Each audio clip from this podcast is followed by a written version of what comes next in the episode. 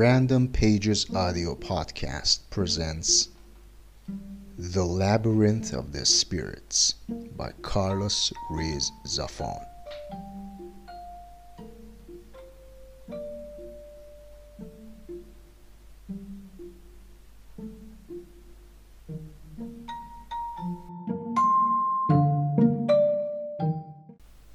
He felt the outline of one of the guns, searching for the trigger, and clutched it firmly.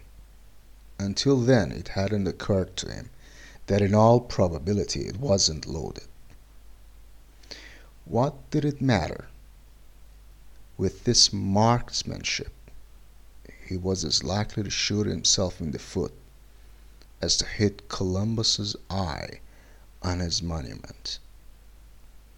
He smiled at the thought and held the rifle with both hands over his chest, looking for the hammer. He'd never before fired a gun, but he told himself that good luck is always on the side of beginners. It was at least worth a try. He tightened the hammer and prepared to blow off Francisco Javier Fumero's head on his way to heaven or hell. A second later, however, the footsteps faded away, depriving him of his chance of glory and reminding him that great lovers, whether practicing or aspiring, were not born to be eleventh hour heroes.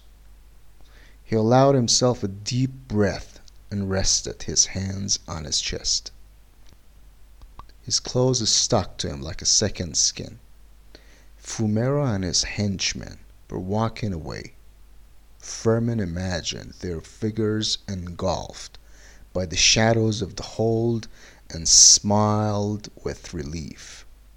Perhaps there hadn't been a tip off. Maybe this was nothing but a routine control. Just then the footsteps stopped. A deathly silence followed and for a few moments all Fermin could hear was the sound of his own heartbeat.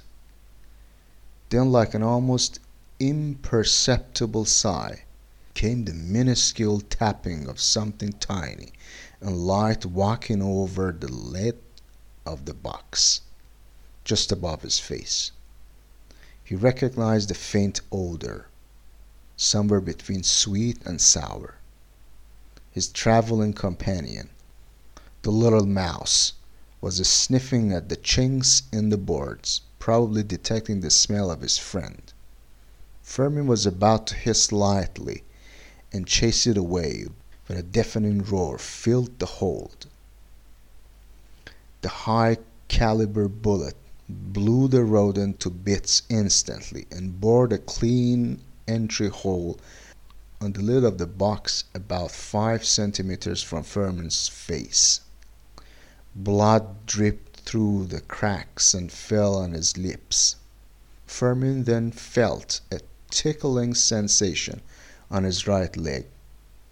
As he lowered his eyes to look, he realized that the missile's path had almost brushed his leg, burning a tear in his trousers before drilling a second exit hole in the wood. A line of hazy light cut through the darkness of his hideaway, following the bullet's trajectory. He heard the footsteps approaching again and stopping next to the rifle box. Fumero knelt down beside it. Fermin caught the gleam of his eyes in the thin gap between the lid and the box. As usual, making friends among the plebs, eh? You should have heard the screams of your friend Amancio when he told us where we'd find you. A couple of wires on the balls, and your heroes sing like goldfinches.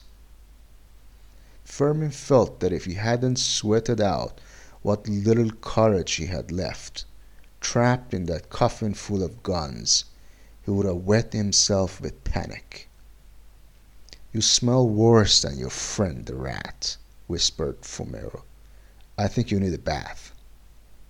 He could hear the erratic footsteps and the turmoil of the men as they moved boxes and knocked down objects in the hold.